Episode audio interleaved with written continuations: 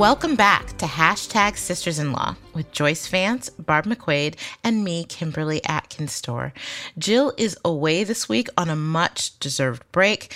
And since the holiday season is approaching, it's time for you to order your hashtag sisters-in-law merch. Go to politicon.com slash merch, where you can get sisters-in-law t-shirts, tote bags, water bottles, hoodies. I, I can't wait. I can't wait to, to gift hood. I should probably shouldn't have said that on the podcast, right? Forget that. Forget that. Nobody's getting that as a gift. Wink, wink. um,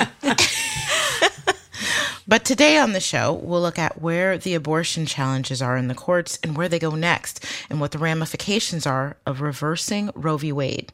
Then we'll take on the Supreme Court case challenging public carry gun laws, and we'll discuss the term pushy women and how female leaders are spoken to and covered in the media. And as always, we look forward to answering some of your questions at the end of the show. But first, you know, it is November to me, the morning I wake up, the morning after Halloween, November 1st, immediately the first thing that is in my head is Mariah Carey's All I Want for Christmas. the season is upon us. I'm super excited about it. Less excited, my husband. He does not like Thanksgiving getting all stepped over and he doesn't even want to think about Christmas until all the Thanksgiving leftovers are done. So I wanted to ask you guys, when does the holiday season start in your household? And also, who's right, me or Greg? Joyce, what do you think? I think you're always right is between you and Greg. Um, that's just my standard um, default position there. Look, we are all about holidays and we celebrate holidays whether they belong to one of our faith traditions or our country of origin or not. My husband is Episcopalian. I'm Jewish. That means we get the best of most worlds.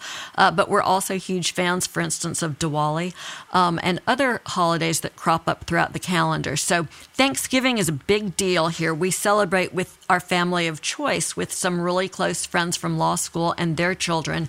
And that's just the kick into nonstop holiday December. What about you, Barb? Yeah, I love the holidays too. And Kim, I uh, I think I'm in your camp that holidays should start early because you know as you get older, time goes so quickly. And so if you don't start early, they're over before you blink. and I also make it a tradition in my household not to take down the Christmas tree until at least Super Bowl Sunday, because um, mostly because I'm lazy, um, but because I, you know, you, you go to all that effort to put it up. I want to keep it up there for a while, and I love it. I love the way it feels in the house. So our tree isn't up just yet. I don't know if you guys saw Clint Watts had his up like July 4th or something. He put put it up on on Twitter, and people were tweeting back like much respect. Um, but I I really like the holiday season. So so Kim you are correct. The holiday season begins, I think, um, I don't know, September 1st seems like a, a good enough day. I would agree with that. I would agree with that. And also, winter is just hard for me when the leaves fall mm-hmm. off the mm-hmm. trees and it's cold. At least if you have, you know, good cheer and decorations and lights, it just helps get you through at least part of the winter. So I am all for that. Uh, but Barb, now- I want to see pictures when your tree goes up. Okay, will you share pictures? All right, Deal. I'll share them with you. I don't. I don't know if I'm going to share them publicly. Ooh. So now we turn to the big issues of the week. I want to start out with the abortion challenges and the ramifications of reversing Roe. You know, uh, we have had to talk so much about abortion in the last few episodes, and that's because there's so much going on. There are cases in Texas and Mississippi, and they portend an awful lot about what the future is going to look like in this country, maybe for more than just women who seek abortion rights. So all eyes were on the Supreme Court this past argument on, on Monday when they heard the Texas abortion case. And while two conservative justices, Amy Coney Barrett and Brett Kavanaugh, may have had a little change of heart when it comes to whether to enjoin Texas's vigilante enforcement mechanism while its constitutionality is being litigated, there seems to be little doubt that their anti abortion views will prevail when the court considers Dobbs, the Mississippi case, in December. And you would have to be asleep, and we know that our listeners are not, to have failed to understand that the rights guaranteed for almost 50 years by Roe versus Wade are at serious risk. So today we're going to take, a, I think, an additional step in this conversation and talk about some of the collateral consequences of losing Roe and abortion rights as well as what's going on in the cases themselves, some of the direct consequences are already evident. Changes would be very swift following a reversal of Roe. There are 22 states that have laws that could make abortion illegal to the full extent permitted by the court following a decision in Dobbs, the Mississippi case including currently unenforced uh, pre Roe bans on abortion trigger laws that would go into effect once the court reverses Roe. I, I, live under one of those here in Alabama, and currently unconstitutional bans that have been blocked by the courts, but that could go into effect shortly after an adverse decision in Dobbs. So the risk is real and it's serious. But let's start by looking at some of the collateral consequences of losing Roe impacts that go beyond, quote, just making abortion unavailable in broad stretches of the country. Barb, why don't you start by telling us about this Oklahoma prosecution, the Poolaw case, and talk about the risk of miscarrying in a post Roe versus Wade rule? Yeah, there was a case last week in Oklahoma where um, a, a defendant was sentenced after being convicted at trial she was sentenced to four years in prison um, after she suffered a miscarriage when she had a, a 17 week old fetus uh, that was um, miscarried. Um, and, and the fetus tested positive for methamphetamine. And so, in that case, she was charged with manslaughter for the death of the fetus. You know, manslaughter is a law that says, typically, it varies by state exactly how it's defined, but an unintentional killing uh, with a reckless state of mind. And so, if there are not protections for abortion rights, you could imagine uh, cases like this getting prosecuted around the country. There's also something, Joyce, you and I spoke about something called misdemeanor manslaughter, which is even if you weren't acting with a particular level of recklessness, if you are committing a misdemeanor and a death occurs as, occurs as a result, you can be uh, liable for that that death. So, if, for example, the possession of methamphetamine or the use of methamphetamine by the mother that is now in the fetus's system could make the mother liable for that death. And so, you know, you've got um, a, a, mother who is already suffering from the consequences of a miscarriage, and now she's being criminally charged. Uh, it's not the only place we've seen similar cases in Alabama and California. You know, this Oklahoma case is particularly shocking to me because there's a report by the medical examiner, and he declines to say that the methamphetamine is the, the reason that the woman miscarried. And so, of course, Barb, you and I both teach first year criminal law, and one of the, the elements that you have to prove as the prosecution beyond a reasonable doubt in these cases is cause of death. And here, this mm-hmm. woman gets convicted, even though the government can't prove beyond a reasonable doubt that the misdemeanor she's involved in, uh, the possession case, is, is, the cause of death, which sort of boggles the mind. And this case, I think, perhaps gets reversed on appeal. But yeah, I'm going to keep right. an eye on this one on appeal. It, it really should because it, it does not sound like they proved that element beyond a reasonable doubt. It doesn't, but the risk this opens up to women, mm-hmm. you know, who miscarry and, and maybe somebody who just is upset with them goes to a district attorney. It's a really predatory environment. Um, Kim, talk a little bit about just how bad the criminalization of pregnancy can get. I mean, one case we've looked at involves prosecuting women who use drugs, even legally, during pregnancy. Would it get worse if abortion was no longer legal? I think it absolutely would, and and there's a case out of Alabama that I think um, demonstrates that how uh, women can be criminally prosecuted even when a fetus isn't harmed, um, even when there's not a miscarriage or other other case. And in this case, uh, there was a woman who was pregnant, I believe, with her sixth child, and she had long suffered from really debilitating back pain, and she did not take any sort of medication for the majority of her pregnancy, but very close to to when she uh, when she got very close to birth her back pain just became excruciating. And she had previously uh, been prescribed pain medication for it. She asked her doctor for a refill, got it, and took it to get through. And so when she was giving birth, she actually told the people in the hospital that she had been taking this drug. They tested the baby, who, I, from the report that I've seen, was born healthy. Um, but tested the baby for o- opioids, and the baby tested positive. And so she, as a result, uh, was reported and then ultimately charged with prescription fraud. Uh, the prosecutors say that she failed to disclose to her doctor that she was pregnant when she asked for this refill refill and that that put a child in danger. And i think that's part of this really slippery slope. I normally don't like using that term because it's usually never true but in this case i think it really is.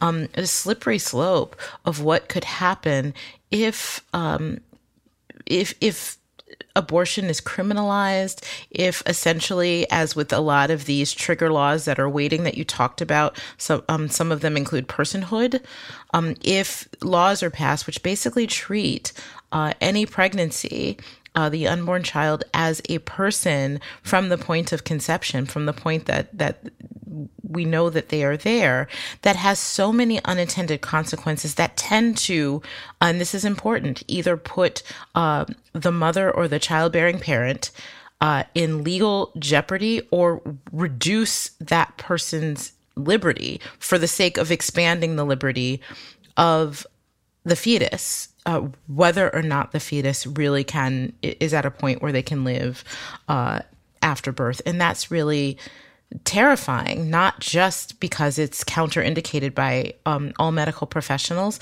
The American Medical Association has strongly rejected this approach because, particularly in cases, you know, involving drugs, for example, what the mother really needs is treatment. The mother doesn't need to be prosecuted and, and face jail time. Um, if she is facing an addiction, and certainly not if she is not addicted and is using legal, um, legally prescribed drugs, as in this Alabama case. But it can go even farther than that. I mean, think about it. If, if unborn children are essentially treated as people, um, what does that do to custody disputes? What does that do to um, child support disputes? What does that do to to tax evaluations? I mean, it would it would be so broad and so punitive in so many ways, both criminal criminally and civilly, um, in ways that I I just don't think that the legal system has fully grasped yet. I think that's exactly right. I mean, the issue is unintended consequences and what happens. And in the Alabama case, it's opioids. But maybe what if you're taking antibiotics and they harm right. the fetus? Are you now somehow liable? What if you're in a minor car wreck and you miscarry? Is whoever hits you, are, are they now going to be charged with manslaughter? I mean, there are all of these crazy possible consequences. So, Barb, what would a, a post Roe United States look like? Would abortion become completely unavailable to people who were seeking them? Well, I imagine it would revert to a state by state decision. So, in certain states, uh, I imagine the laws would stay just as they are, and there would be a right to, to an abortion at least, uh, you know, during when um, pre pre viability. Uh, but certainly in other states, we would see a ban. You know, states like Texas and uh, Louisiana and Mississippi have uh, endeavored to um, make abortion illegal. Uh, and in fact, there are some laws kind of ready to go. There are 11 states that have what are called trigger laws that says if uh, Roe gets reversed immediately, abortion is illegal in our state. We don't have to take any further action. So we won't have to go through the legislative process. The, the rules are on the books. The second Roe is reversed, abortion is illegal in 11 states. There are nine other states, including Michigan, where there are pre Roe statutes already on the books that you know got got um, uh, mooted out became illegal when roe was decided in 1973 but because they're still on the books if roe gets overturned, those laws are now legal again. And so in, in those nine states, abortion would be banned. So now we're up to 20 um, there are at least three states where the legislatures have made it clear that they seek they would seek to uh, make abortion illegal. So sounds like about half the states would prohibit it, and then um, I imagine that for women seeking abortions in other states, they would either need to travel to states where it's lawful, or I think we'd see a return to what we saw before 1973: back alley abortions, a lot of dangerous in-home abortions, uh, you know, infection and other kinds of things where people try to take the law into their own hands, which is certainly not a safe uh, scenario. And then I think it also, you know, it's been a political issue for decades, but I, I have to believe that the politics of it will really be interesting Uh, and you know, there, I think since 1973, we have seen the rise of the kind of progressive suburban woman voter. And I wonder, you know, abortion is favored by, I think, Joyce, I heard you say the other day, 70% of the population. That's right. And so I wonder, what, what was the number? Was it 70? 70 in that poll. The exit poll numbers out of Virginia, I, I forget, but I mean, it was high even in Virginia. Yeah. It was 59%, I think. And, and, so, if the majority of the voters actually prefer reproductive rights, I, I, wonder what that does to our politics. Does it actually cause, you know, you could this have a backfiring effect, for example, on conservatives and Republicans if uh, if it empowers other blocks of voters who find this to be a motivating factor to get to the polls? Yeah, I mean, what do you think about that, Kim? And and I wonder if it'll impact the Supreme Court too, right? I mean, as much as a majority of the court seems to be in favor of ending Roe, do you think that they might make a political calculation and avoid outright reversing Roe? So I think there are two things happening here. On the point about the public uh, generally favoring um, being in support of abortion being legal in the country. I think there's a difference between that and just straight politically than the voting electorate. Because we have already seen, and in part because these laws, let's be clear, these laws do not put abortion out of the reach of everyone. It puts abortion out of the reach of people, except for the people who are privileged enough uh, and wealthy enough and, and just have the means to obtain it elsewhere, even if it's banned in their state, right? And I think possibly because of that, we've already seen a lot of laws, really restrictive abortion laws, be passed, and the lawmakers who pass them in those states not be punished. Places like Missouri, um, where right now only in uh, only in St. Louis are abortions performed. So anybody outside of St. Louis who does not have the means to travel is not accessible to them. And there are a lot of other states like this that we that don't get quite the attention of Texas because that law is so broad. But there's been a chipping away at abortion rights for the better part of a decade, and there has not been a political electoral backlash to that. And so I'm not expecting one moving forward maybe I'll be proven wrong, but I'm just not. Um, but as for the Supreme Court, yes, the Supreme Court is aware of its place in uh, history. It's aware, we've seen it just in how it's responded in the Texas case, having this full hearing after making the docket, uh, the, the shadow docket ruling, which they got a lot of heat for, and suddenly they expedite arguments in that Texas case. I think that's in part in response to public um, outcry. So they're aware of what the public thinks. So, what the court could do first, they have this Mississippi case before they decide the Texas case on the merits that deals with a 15 week ban. They could find a way to say, you know what, a 15 week ban does not violate Roe or Casey. You know, you can say it's not an undue burden to ban abortions after 15 weeks and sort of ostensibly bless that law without reversing Roe so they don't get that headline Roe v. Wade is reversed. That's going to be a short-term solution because this Texas law is coming and it's it's so violative of Roe either it violates it or it doesn't or Roe has to go. Um, so at least they have a, a moment where they can try to couch this to avoid the full political blowback. But I'm, I just don't have a lot of confidence. I think there are enough justices on the court who substantively disagree with the holding of Roe um, that it is in peril. And even if it isn't struck down by this Mississippi case that's challenged, it will happen soon after. Well, welcome to Gilead. I guess we'll have to wait and see what the court does.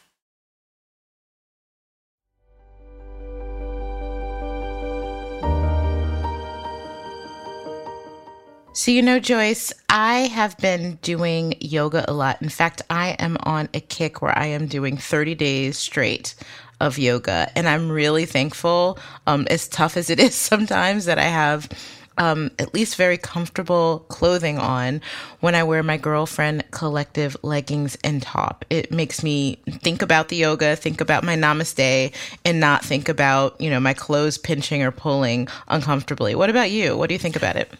You know, it's so important. It seems like in yoga, where you're going upside down or, or, twisting yourself into pretzel poses, you really need to not be worrying about your clothes. So, same here. You know, I've told you before I have this problem. My daughter steals my girlfriend collective, but I do have one pair of shorts here, and they're perfect for doing yoga. I really like them. And Barb, I know you love girlfriend collective too. Well, you know what I like about Girlfriend Collective. I it's do. The it's pockets. the pockets. pockets. you know, the tyranny of uh, women's clothing is so few items have pockets. But it's what I like about Girlfriend Collective. You know, the uh, the skort. I use it to play tennis. It's got nice big pockets. I can put some tennis balls in there. And when your game is as weak as mine, you need lots of tennis balls so that when the ball goes into the net or out, you've got another ready to go. So yeah, I'm a big fan of Girlfriend Collective. And Girlfriend Collective is sustainable and ethically made and offers inclusive sizing from extra extra small to 6XL on their selection of incredible bras, leggings, shorts, skirts, tanks, tees, and swimsuits. Whether you're working out, running errands, or doing nothing at all, Girlfriend Collective has functional fabrics, colors, and styles for any activity. And all their clothes and packaging are recyclable and consciously crafted. This season, we're in love with their best selling squat proof leggings. That's what we're talking about when you're doing that downward dog that comes with pockets and have different levels of support. So you know you'll find the perfect fit. Join us in joining the collective today. You can have pockets too. For listeners of the show, Girlfriend Collective is offering $25 off your purchase of $100 or more when you go to girlfriend.com slash sisters. That's $25 off 100 or more when you go to girlfriend.com slash sisters.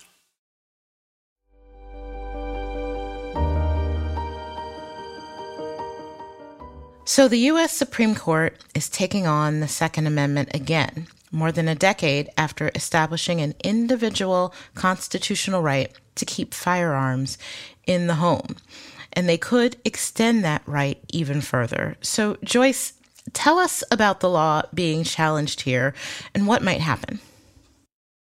So the Supreme Court here is considering a New York law. It requires people to show a special need for protection to get a license to carry a handgun. The law requires that people seeking a license to carry in public have to show, quote, proper cause. And a majority of the justices seemed prepared to say that that law imposes an intolerable burden on rights that are guaranteed by the Second Amendment. I think that, uh, at least to me, and Kim, you might disagree, or Barb, I know you both listened to the argument, seems very likely to me that this law uh, is not going to be in existence anymore after the Supreme Court rules. But the question here is what's the court prepared to do about that law, not liking that law, and how is that going to affect us? There are a lot of states that have New York style laws. Other states have laws that essentially require the local sheriff or whoever the official is to issue a permit upon an application. You know, I go in and I say I'd like a permit, and as long as I'm not disqualified because I'm a felon or for some other reason, the sheriff is required to give me my, my permit to carry.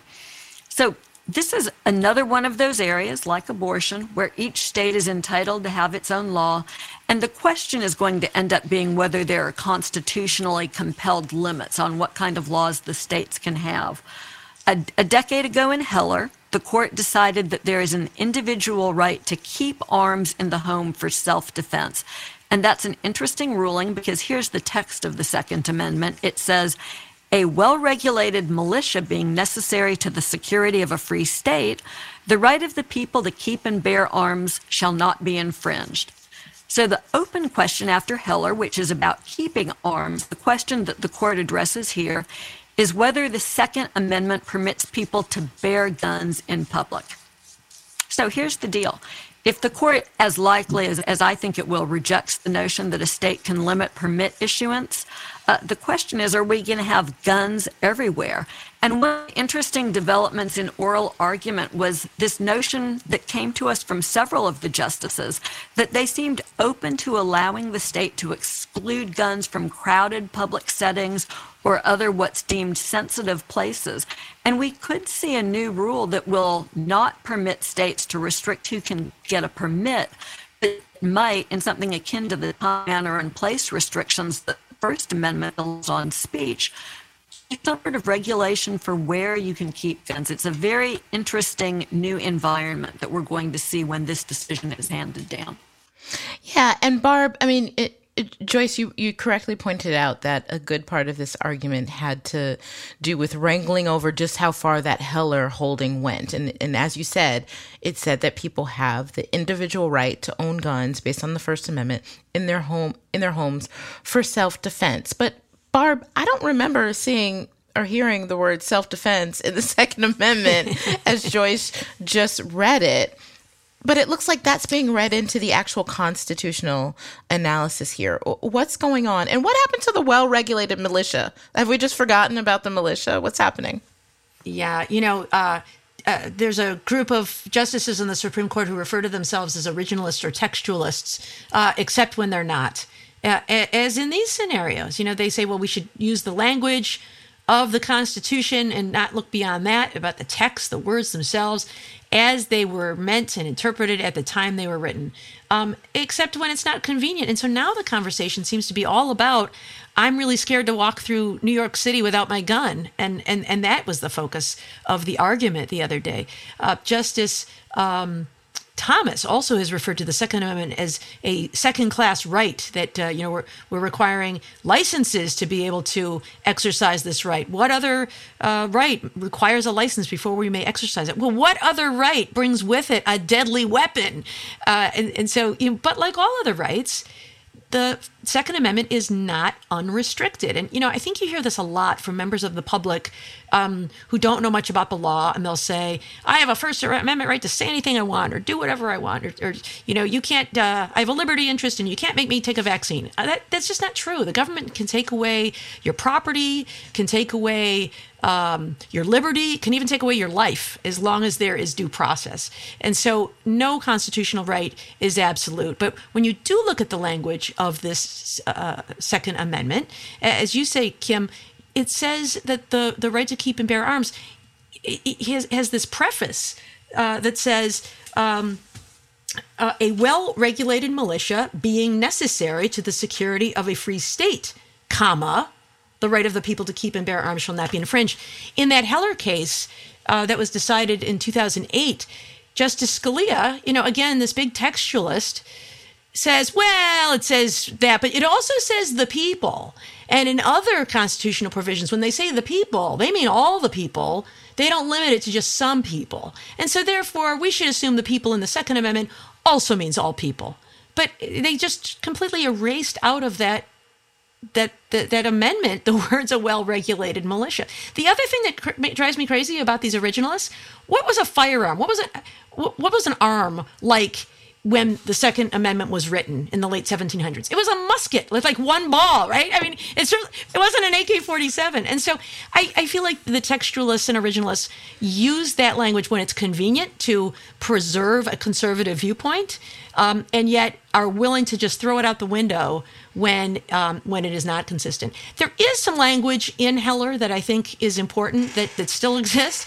And in Heller, what they did say is that the right to keep and bear arms is not a right to keep and carry any weapon whatsoever in any manner whatsoever and for whatever purpose. And it talked a little bit um, about protecting sensitive places. You can prohibit felons, for example, from carrying firearms or people who are mentally infirm from carrying firearms. Um, and so uh, I am hopeful that even this court will try to decide this case in a narrow manner that will say, uh, you know, less discretion for uh, the gun boards who are giving out these these permits, but still requiring some permitting. But it yeah. really is a great lesson. And be careful who you um, elect president because it really matters who is on the Supreme Court because deciding these cases is far more art than science. And they bring with them their worldview when they decide these cases. And that's absolutely true. And that limiting language in Heller, Barb, that you talked about was crucial for Justice Kennedy to join, be the fifth vote in that case. He did not want to sign on to the broadening of that Second Amendment right without that limiting principle. But he is no longer on the court, so they don't have to listen to him anymore. Um, and so we will see. I think that this will be very telling about uh, the view of this court. One thing I thought was interesting um, in this discussion about the, the court and its reputation and how it's seen um, is during the the oral arguments. Look, we know that none of the justices leave their personal views at the door when they come to work. No, nobody does, and, and so it would be silly to believe that they do too. But I thought it was particularly interesting. Justice Alito, who seemed just to be very and this is my view, at times almost giving NRA talking points during the oral argument in a way that felt very like straight. And just that's that's new. That's unusual to me, right? And so, at one passage, I, I just want to read a little bit of what he said. And he said, you know, could I explore what it means for ordinary law abiding citizens who feel they need to carry a firearm for self defense? So I want to think about uh, people like this, people who work late at night in Manhattan. It might be somebody who cleans offices. It might be a doorman at an apartment. It might be a nurse or an orderly. It might be somebody who washes dishes. None of these people has a criminal record. They're all law abiding citizens. They get off work around midnight, maybe even after midnight. They have to commute at home by subway, maybe by bus, and they arrive at the subway station or bus stop and they have to walk a distance through a high crime area. And they apply for a license and they say, Look, nobody has told, nobody has said, I'm going to mug you next Thursday. However, there have been a lot of muggings in this area and I'm scared to death. They do not get a license. Is that right? And the New York Attorney General said, yes, in general, that is right. Now, I mean, high crime area, law abiding citizens, these were such loaded, really political um, phrases that he was using in this oral argument. And I just want to point out that um, the Service Employees International Union, who represents people like janitors, issued a statement. Uh, the president, Kyle Bragg of the local 32BJ uh, said Justice Alito knows nothing about the lives of doormen and janitors in New York City or anything about the lives and struggles of our members. I, condemn, I condemn his self serving use of our members um, to advance ignorant, uninformed, offensive stereotypes about New York City and the subway system. He ended by saying Justice Alito should keep our name out his mouth. Now, so normally we wouldn't get into like this like political answering to this, but in this case, Justice Alito put yeah. himself in that. He took that role, and I just thought that was really fascinating. You know, well, he deserved the- every bit of that, but even beyond how offensive it was, what I was thinking about when that was, you know, if I'm the employer, I don't want all of my employees to be armed at work. In fact, I probably have a legitimate, you know, rule that says you can't bring your your gun to work. I guess in Justice Alito's vision of New York City, if you're a hotel maid or if you're a, you know, whatever people he thought he was talking about. We don't want to live in a world where everybody at work is armed, and I'm sure or on the bus or on the subway. Yes, absolutely. I, and I think one of the things is what what the judges uh, justices are doing here, which I think is is inappropriate. And so often you see this with conservatives making the argument that um, the federal government should not be the nanny state and telling states what to do. If states uh, have it in their view that this is in the best interest of the people of our state, we know our state best. We think our state is best when we, we live in a, we have dense populations in New York. We have New York City. We don't really want a lot of people walking around with guns. We think it's safer this way. And then Idaho or Wyoming can say, you know what, in our state, we don't have population density. And so in our state, we want everybody to have the right to have a gun because they're more often living in a rural area and a coyote might be coming by. So we would like for them to have guns and we don't have any restrictions on them. And that's great. That's the, you know, the reason we have this federalism system where we have state governments and federal governments. Um, and so permitting states to make their own decisions about what's in the best interest of the public safety of their citizens seems to me the way to go. We don't need Justice Alito sitting up there on his bench in Washington D.C. telling New York, you know, what what is and isn't safe at midnight in, in New York City. Yeah, I think the fact that he's from New Jersey doesn't help um, in, in that whole analysis. But I think you're absolutely right, and it's important to know that this law is not just a New York law. There are similar laws that would also be struck down in places like Massachusetts. We're talking city like Boston, California. We're talking San Francisco, Los Angeles. It's a lot of densely populated places would be affected by this law.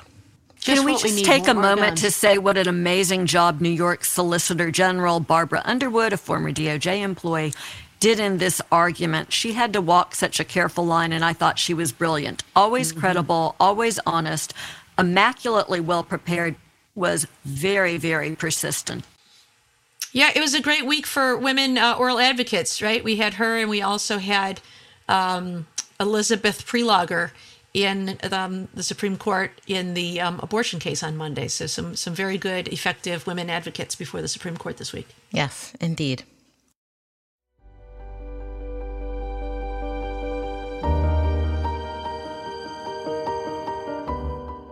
So, Kim, have you been sleeping lately? You know, I've been sleeping better since I have been using the Ooler from Chili Sleep. the worst thing is to wake up in the middle of the night and feel so hot, and that happens to me so often. But there's just this little pad that I put on the bed that keeps the temperature much cooler, and I sleep much better. What about you, Barb? Yeah, you know, nothing uh, is as important as a good night's sleep. I sleep like a baby, and Chili Sleep is a big part of that. Chili Sleep makes customizable climate controlled sleep solutions that help you improve your entire well being, like the Ooler and Cube Sleep systems. They're hydro powered and temperature controlled mattress toppers that fit over your existing mattress to provide your perfect sleep temperature. Whether you sleep hot or cold, these luxury mattress pads keep your bed at the perfect temperature for deep sleep. And they're designed to help you fall asleep, stay asleep, and fire you up for your day.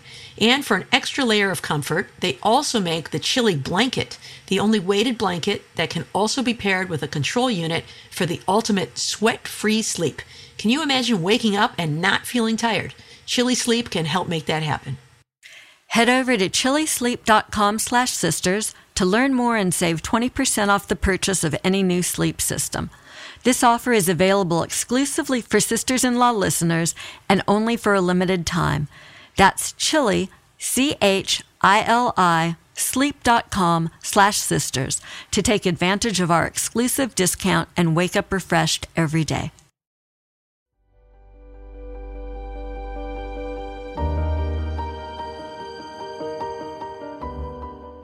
Well, this week, did you folks see that video from a speech by uh, Mayor Muriel Bowser of, of DC that's been going around on Twitter? I, I, think she said something like, retweet if you've ever been described as pushy. Uh, she was um, in a speech. She was criticizing the chairman of the DC City Council for opposing a candidate for the city's Arts and Humanities Commission. But Mayor Bowser said that the chairman gave as his reason for opposing this candidate was because she was pushy. Um, the chairman has denied making that statement, and later in the week, the candidate was confirmed. Um, but I just thought it was a great opportunity to talk about uh, this idea of pushy women. Have either of you ever been described as pushy? Where's Jill when we need her? How about you, Kim? Ever been ever been called pushy? I mean, yeah. I mean, I certainly listen. I think um, for me, am certainly aware of the fact that women who are assertive uh, and strong and who stand up for themselves and just do their jobs in their profession are often called uh, you know, disparaging comments like pushy, whereas, you know, a man would be assertive, a man would be a go getter, but a woman is pushy. I think there is that. So I've certainly experienced that. But at the same time, I have also experienced another phenomenon that when um, women of color, black women, speak out or assertive or, or, do the same things that their colleagues do, they can be labeled angry, mm-hmm. you know, angry black yeah. woman and, and uh, overly aggressive. And so we walk this line where you're trying not to be saddled with that angry label, but at the same time occupying the space that you fill fully because not only do you have the right to do that, but it's necessary uh, for you to do that. Um, and so it's sort of it, it, it sort of leaves you in this middle ground. It took me a long, long time to sort of dismiss all of that and say, look, if I have a job to do, if somebody mm-hmm. wants to label me in a disparaging way, that says more about yeah. them than it says about me. I need to do the job that I do, and it can come from a lot of forms. I mean, I'm sure for all of us, for for from um, practicing law, we've experienced negative uh, feedback from judges. We've experienced negative feedback from um, our, our, opposing counsel or, or, other folks, and it's take it takes a lot to really get to a point where you have to dismiss that, leave all that behind, and do your job and be assertive and not be afraid of how you'll be labeled af- after that. Yeah, that was really good, Kim. Except you should smile more. How about you, Joyce? Have you been described as a pushy woman? You know, I have never been called pushy to my face. I feel certain I've been called pushy behind my back. Um, but the the way that I think that criticism comes out, right? I mean, we're a PG rated podcast, but it's the whole issue of calling a, a woman a bitch, where you would call a man, as Kim says, aggressive or assertive. And I remember with clarity the first time that became an issue in my world. I was 16 years old. I was involved in high school debate. Um, my debate partner was also a woman. And we were beginning to have some success in the extremely competitive California debate world. And I think pushy would be a fair description of us. We were assertive, we were aggressive, we were engaged, we enjoyed what we were doing. And it was, for God's sake, debate, right? I mean, if you're not pushy in debate, yeah. then why are you even in the space? And I remember our debate coach, who I adored, took us aside and he said to us, People are going to think that you're pushy. People are going to accuse you of being unladylike. Just mm. ignore them and keep going. And that early, really positive affirmation that it was okay for us to be ourselves is something that has stuck around with me my whole life. Yeah, I, I too, Joyce, remember as a student being a law student um, in a, a class on trial advocacy where I was, you know, advocating on behalf of my client. We were doing a mock trial. And then the grown-ups, uh, you know, who are actual practitioners would give us feedback. And I can remember a lawyer telling me that uh, I needed to tone it down because jurors wouldn't like me because I would be perceived as too pushy. Uh, and I remember really feeling kind of, kind of crushed by that and doing a lot of self-reflection like gosh maybe i come on too strong maybe i'm too aggressive and in years past i have in retrospect concluded um, not at all. I, I, think I was being appropriately um, zealous in my advocacy on behalf of my client. Um, and as Kim said, it, you know, it said more about him than it said about me. Um, and uh, but it stuck around, Barb. I, I, can hear in your voice that there's still a part of you that's hurt by that, and and I, really I think there's, there's a really important takeaway here for men as well as for women, right? I mean, we should just learn to ignore this sort of junk. But I think men need to be hypercritical of themselves in this space and other women. Yeah. And make sure that they're not doing. I mean, this guy could have crushed your spirit, and look what you accomplished in your career. Yeah. Hey. Right. So there. So there. Thank you. But you know, I I, I want to ask you guys about something I, I, I see to this day. So you know that was um you know years ago. So things have changed, but have they? I, you know, now Joyce and I both teach, and I have, you know, brilliant students, men and women, in our classroom. And yet I very often will hear, um, and, and this is not, you know, always true by gender, but it is largely true by gender that men will ask a question and they will simply assert the question and, and ask it. And very, very often, I will hear women ask the same type of question, but it'll begin with things like, you know, this may be a dumb question, or I probably should already know this, or maybe you already covered this, but, and then they'll ask the question. And I have sometimes corrected such students and said, you know, you, you really should, if, don't, don't apologize for asking a question, just get in there and ask it. But it also comes from a place, I think, of humility, which is not such a bad thing, right? That a student who's in law school and is new um, is expressing that maybe I don't know all the answers, and you know, maybe maybe uh, I, you know, I'm asking this from a place of, and I'm I'm I'm demonstrating my humility and ask, answering asking this question, and I wonder, are we sometimes pushing women to be more like men when in fact we should be doing just the opposite and pushing men to be more like women? Like is it so bad to um, show some humility and show I don't have all the yeah. answers and I defer to others who may have. I don't know. What do you guys think about that? Yeah, I mean, I take that point about humility because that is an underutilized quality. And I think that certainly there are a lot of people, particularly a lot of men, who could use more of that.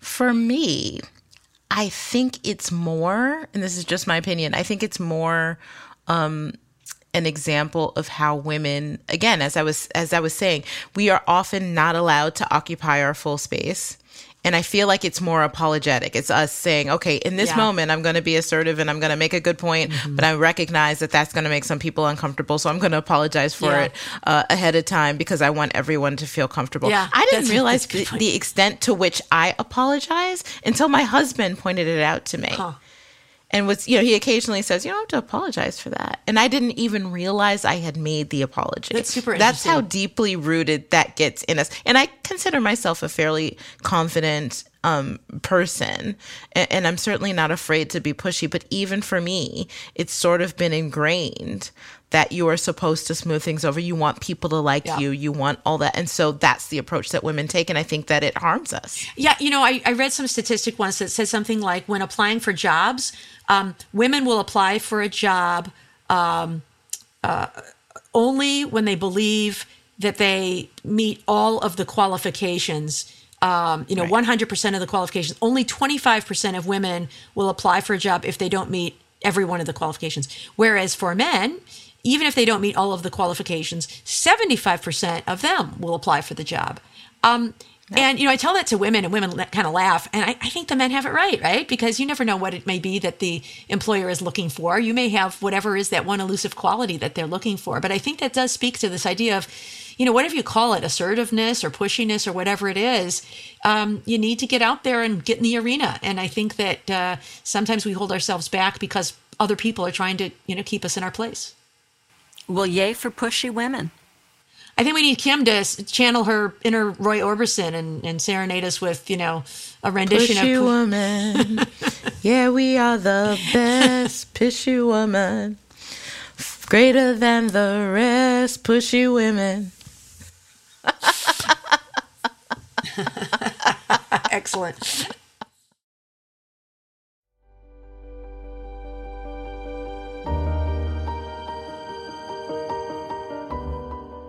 Hey Kim, how you digging that magic spoon these days?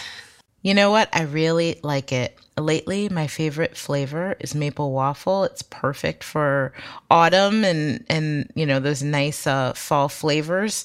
And as usual, I like it with yogurt. You can eat it any way that you want to, and you know that it has a nice dose of protein in there, so it's better than your average cereal. What about you, Joyce? Well, I had to call limits on any more Halloween candy in our house, but I still want a little bit of a snack after um, dinner. So I've been following up on the advice that y'all have been giving and have been putting a little bit like it's granola um, on top of yogurt. Really a wonderful snack. I like it a lot.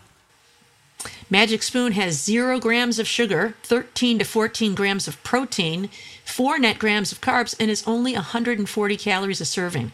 It's keto friendly, gluten free, grain free, soy free, and low carb. You can build your own box and customize it with Magic Spoon's delicious cocoa, fruity, frosted, peanut butter, blueberry, or cinnamon flavors. And is that all, Kim? That is not all. Magic Spoon is bringing back two fan favorite flavors, cookies and cream, and my favorite maple waffle, permanently. They're delicious, indulgent, and healthy. You've got to try them. Go to magicspoon.com slash sister to grab a custom bundle of cereal and try it today. Be sure to use our promo code SISTER at checkout to save $5 off your order. Magic Spoon is so confident in their product, it's backed with a 100% happiness guarantee. So if you don't like it for any reason, they'll refund your money, no questions asked. Remember, get your next delicious bowl of guilt-free cereal at magicspoon.com slash sister and use the code SISTER to save $5 off.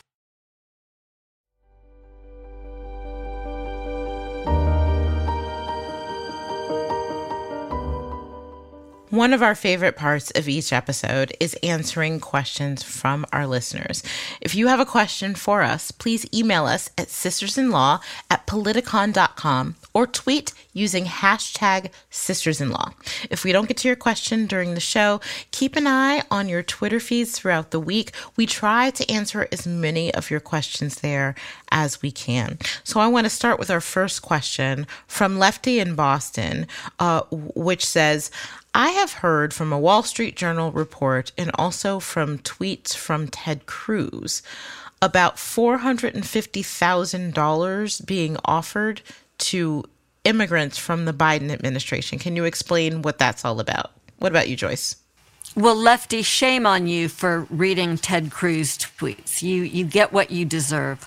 Um, what's happening here is this: the Wall Street Journal is reporting um, on apparent leaks from government lawyers that there are settlement talks underway in lawsuits that were filed against the United States by families that were separated at the border during the height of the Trump administration's family separation policy. This is three months in 2018 where kids are being ripped from their parents and sent off without information being collected that's needed to reunite the families. And there are close to a thousand cases or complaints that have been filed. And so the discussion here has been about settling those cases without the, the need to go all the way through trials. Those trials would be devastating to the United States. The evidence is just terrible. there is relatively clear liability. In fact, the first four cases that have now gone through motion to dismiss proceedings have gone really poorly for the United States. The cases have been permitted to go forward. Judges have referenced terrible facts, including families that were kept in conditions that were um, like refrigerator cold, without space to lie down and sleep overnight, children that were sexually abused while they were in the custody of the United States. There is nothing that gets better here for the government if these cases proceed into discovery. So, my hope is that despite the bad publicity this week, everyone will realize that these are cases that need to be settled. It's in the best interests of the United States, but it's also the right thing to do. I mean, we, in the sense that we're responsible for anything that the Trump administration did, but we as a government are responsible for these people, to these people, for the harms they suffered, and it's time to do the right thing. All right, our next question is from Michael Binder. And he says, I have a question you may be able to help me with. Why was the Texas Attorney General there today? I believe uh, he meant the Texas Solicitor General who argued um, the case in the Texas abortion law. Um, why was he there today if the state cannot be sued? Now that he has made Texas a party to the case, can SCOTUS use this fact to stay SB 8? So I think the question regards the fact that Texas is essentially asserting that they are the wrong people to be sued, that Texas should not be sued because no Texas official carries out this case. This case is, um, or, or, or enforces this law. This law is enforced through private civil actions of its citizens. So that question is what we call a procedural question. This uh, hearing before the U.S. Supreme Court only dealt with that matter. It did not deal with the substance of the challenge. And so, anytime there is a question about who is the proper party, who can or cannot be sued, that is settled in a procedural um, uh, stance that allows the person who is arguing that they are not the proper person to say, to make that argument. And by making that argument, that does not um, serve as an admission to the thing that you're arguing against. I mean, just think if the justice system worked that way. If somebody sued you for something that had nothing to do with you, if by defending yourself you made an admission that you were the right party to be sued, then that just wouldn't work. So that doesn't work in this case either. And finally, we have a question from Rich. He says, Could you explain for the audience a couple terms used recently that I think may not be well understood by the public? One is misprision, and the other is voir dire. Uh, P.S. We love your podcast. And when are the pins going to be available? They're available now, Rich. You can go to politicon.com slash merch and order your pins now, and they will be shipping soon. So, what about these terms, uh, misprision and voir? I'll take a stab at that. I thought you were calling me misprision. Well, Mrs. Atkins Stohr, let me tell you. You guys, we um, say misprison in Alabama. What are you saying, misprision? There's an I in there. We say misprison. Well, you also how do you say how do you say the second um, term there, Joyce? Voir dire. Well, I rest my case. So. Misprision is what, how we say it here in the Eastern District of Michigan. But, you know, these terms do get pronounced differently around the country. Like giglio is uh, a doctrine under criminal law. And I know in the Eastern District of New York, in Brooklyn, they call it like giglio or something like that. So, yeah, so it is very regional. But um, to answer Rich's question, and thank you, Rich, for being so patient as we uh, uh, mock each other here. Misprision is a crime, and it is a crime to actively conceal another crime. And so sometimes you'll see people get charged with this crime if they were um, aware of a crime and they helped, you know, uh, hide the evidence. Um, uh, lied to the police, concealed someone who was a fugitive from justice. Any of those things can be considered misprision of a felony. So it's not enough that you knew a crime was committed, that's part of it, but you have to do something to actively conceal it. I will say this is a charge that often gets used as perhaps uh, a, a, charge to obtain leverage over somebody um, that you want to talk and, and, share some more information because you know they know more than they're letting on.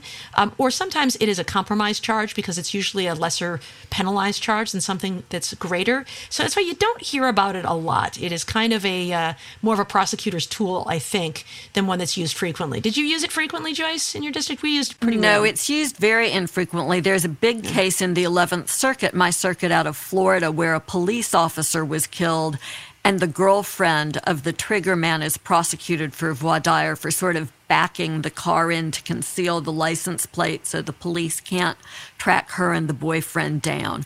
And that's, you know, it's for that sort of a situation where the underlying crime is so egregious, um, but you don't want to overcharge the girlfriend. All right, so that's Miss misprision, as we say here in the northern parts. And then there's also this concept voir dire, which is how we say it here. And I know, Kim, you even said it differently, right? You said it more voir dire. Very voir dire. I mean, it is based Very in French in sounding. French. Yes. It's French. It means It it, means uh, to see and to hear. And I think um, it is it is used in it's a process for jury selection. So it means you know we've summoned all you people here today, and this is the point in the trial when you're going to be speaking and when you're in the spotlight and you're in the hot seat. We're going to ask you a number of questions, prospective jurors, and you have to tell us the truthful answers under oath. Um, and we're going to use those to assess your suitability to serve on this jury. And so there are a number of people who may be challenged for cause. That is, I know the defendant or I know the victim, in which case people uh, believe that you are not able to be fair uh, or unbiased in this case. And then there are also peremptory challenges, which are these discretionary challenges that both parties get and can exercise for any reason, except for one that is a discriminatory reason. So it might simply be, I'm worried that um, ministers on my jury will be too forgiving of defendants and want to give them a second chance. So I am going to uh, peremptorily excuse them. Or I thought that woman was really hostile to me when I asked her some questions um, and about her. Um, uh, thoughts about um, girlfriend collective, and so uh, she doesn't seem to wear pockets. So I, she's giving me a bad vibe. I'm not gonna, I'm not gonna pick her. So that's that's what voir dire means. It's that jury selection process. And I misspoke. I, I took seven years of French. You would think that I would know better, but voir dire means uh, to see and to speak, not to hear. And doesn't it have a I connotation of speaking the truth? That's what you're always Yes. trying to get the jurors to do when you're selecting them.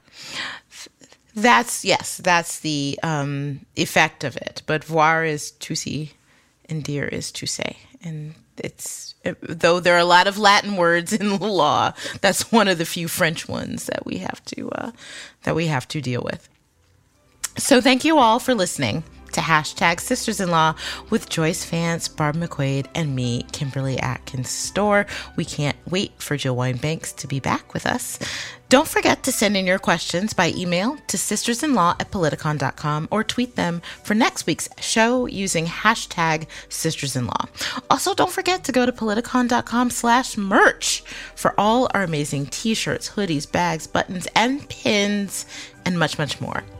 This week's sponsors are Girlfriend Collective, Chili Sleep, and Magic Spoon. You can find their links in the show notes. Please support them because we are so grateful to them because they really help make this show happen. And to keep up with us every week, follow hashtag Sisters in Law on Apple Podcasts or wherever you listen. And please give us a five star review. We'd love to read your comments. See you next week with another episode. Hashtag Sisters in Law. Okay, what do you want to talk about? Well, I will tell you something interesting. 10 years ago, I started this tradition of getting a fresh farm raised turkey for Thanksgiving. And so my husband and his two best friends, one is a businessman for a bank I won't mention, and the other is the head of pediatric neurology at Children's Hospital here. So this is like three, you know, geeky professional guys. And they make this pilgrimage about an hour and a half north to a farm, and they come home with these beautiful turkeys, and then they compete over who's going to make the best turkey every year for Thanksgiving. And I absolutely love that. And I love turkey. My husband hates turkey, so he's decided spatchcocking is the only way to make it even edible. But it, he really does make a good turkey. Oh my goodness, spatchcocking is the way. My brother spatchcocked a turkey one year when I went to have Thanksgiving with him in Boston. I had never heard of this. This the What is it? I've never heard of it. sounds. So you essentially split the bird down the middle so that it lays flat. Um, so that it just imagine like it's split down the rib cage Yeah. through the middle and it's flat and that way it cooks evenly. So the problem with Mm. the turkey when it's whole is Mm-hmm. that it cooks like the breast will be done before the rest of the body is, so the breast is dried out. This way it Mm-hmm. cooks faster and more evenly and you get a crispy skin, you get like beautiful brown outside and and all of the meat is juicy. So I think I'd enjoy eating that. I think I would not enjoy preparing that because it is too much of a stark reminder that this was once a living thing. It reminds me when my daughter was about five years old. One day she was eating at the table and she said, Hey, mom, I just thought of something funny. There's a word, um, it's the same word for two different things. There's like chicken like the animal and chicken like you eat. And I thought, I am not going to correct her. Yeah, I mean, you know, that's always the issue at our house. At the dinner table, you can't mention the origins of meat because I have a very limited relationship with meat as it is, and that's enough to ruin my appetite. Especially when the chickens are your friends, Joyce. Oh, we don't eat chicken in our here. house. There is no eating of the chicken. No. Chickens are our friends. Oh my goodness.